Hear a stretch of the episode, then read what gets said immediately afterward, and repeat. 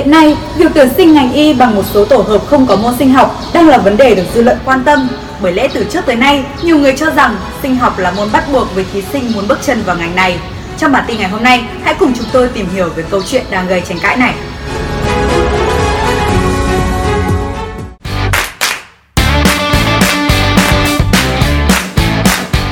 Năm nay, bên cạnh khối B00 truyền thống với 3 môn toán, hóa, sinh, nhiều trường đại học mở rộng xét tuyển ngành y khoa bằng tổ hợp không có môn sinh học. Cụ thể, thay vì sử dụng duy nhất tổ hợp B00 toán hóa sinh để xét tuyển ngành y khoa đào tạo bác sĩ đa khoa như mọi năm, Đại học Y Dược Thái Bình lần đầu tuyển ngành này với 3 tổ hợp. Ngoài B00 và B08, toán, sinh, tiếng Anh, trường có thêm D07, toán, hóa, tiếng Anh.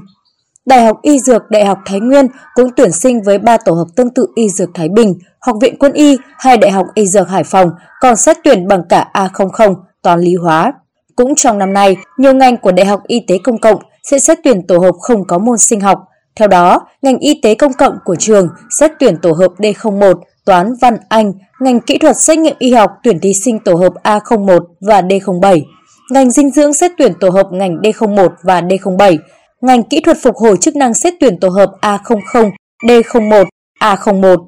Trường dự kiến tuyển sinh 566 chỉ tiêu cho 7 ngành đào tạo và mở mới ngành khoa học dữ liệu.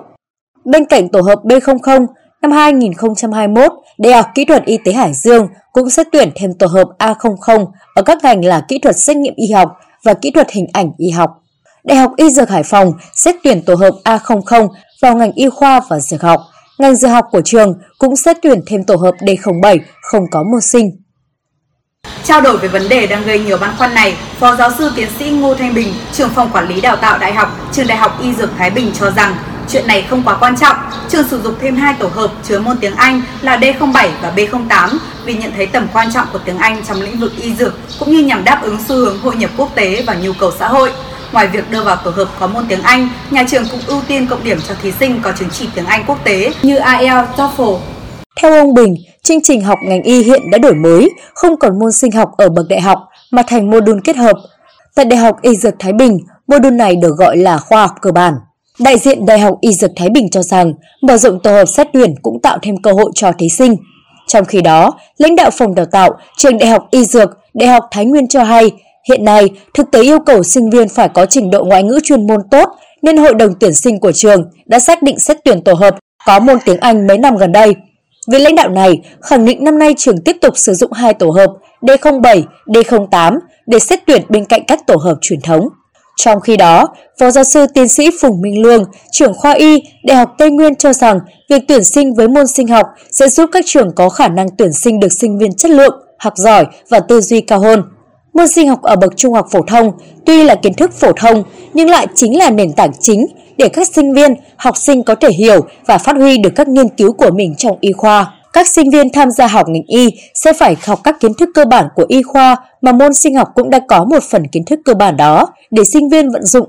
Ngành y khoa với các môn giải phẫu, sinh lý, vi sinh, giải phẫu bệnh, sinh lý bệnh, đều cần kiến thức sinh học ở bậc trung học phổ thông nên không thể vội vàng thay thế hoặc không tuyển sinh khối ngành có môn sinh học một cách đặc thù. Còn ở một góc nhìn khác, Phó giáo sư tiến sĩ Đậu Xuân Cảnh, Chủ tịch Hội Đông y Việt Nam cho rằng hiện nay Bộ Giáo dục và Đào tạo đã có quy định các trường được tự chủ tuyển sinh và chịu trách nhiệm về vấn đề này. Nhưng từ trước đến nay, môn sinh học được coi là môn chủ đạo để xét tuyển vào nhóm ngành sức khỏe.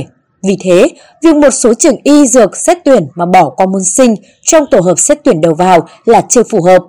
Còn sau này, cơ sở giáo dục đại học đào tạo môn sinh học ở góc độ nào thì các trường đó cũng phải chịu trách nhiệm với người học cũng như xã hội khi đào tạo một hướng mới cho các sinh viên ngành y. Đồng quan điểm, giáo sư, tiến sĩ, bác sĩ Trần Diệp Tuấn, Chủ tịch Hội đồng Trường Đại học Y Dược Thành phố Hồ Chí Minh cho rằng Tuyển sinh ngành bác sĩ y khoa cần thiết phải có môn sinh học, bởi lẽ nếu sinh viên không có kiến thức nền tảng sinh học ở bậc phổ thông thì quá trình học y sẽ gặp những khó khăn nhất định.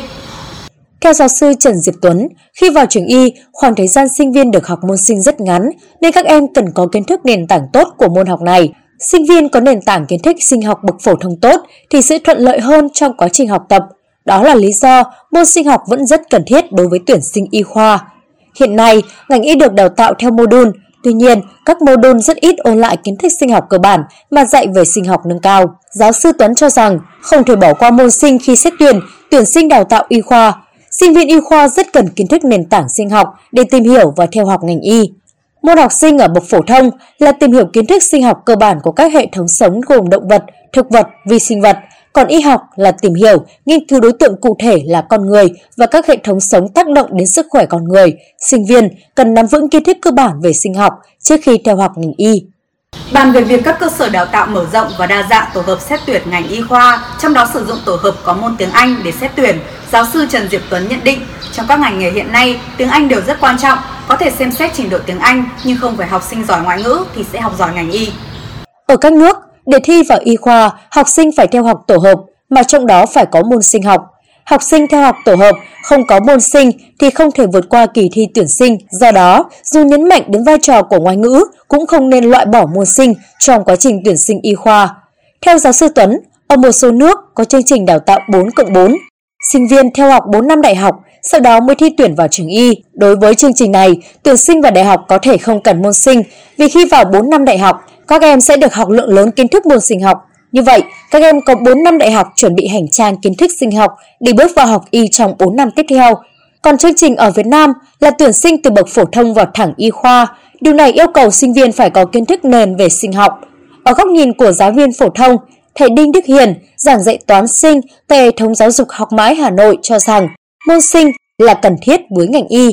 Thầy Hiền nhận thấy tổ hợp mà học sinh chọn để xét tuyển đại học là môn các em thích và làm bài tốt nhất.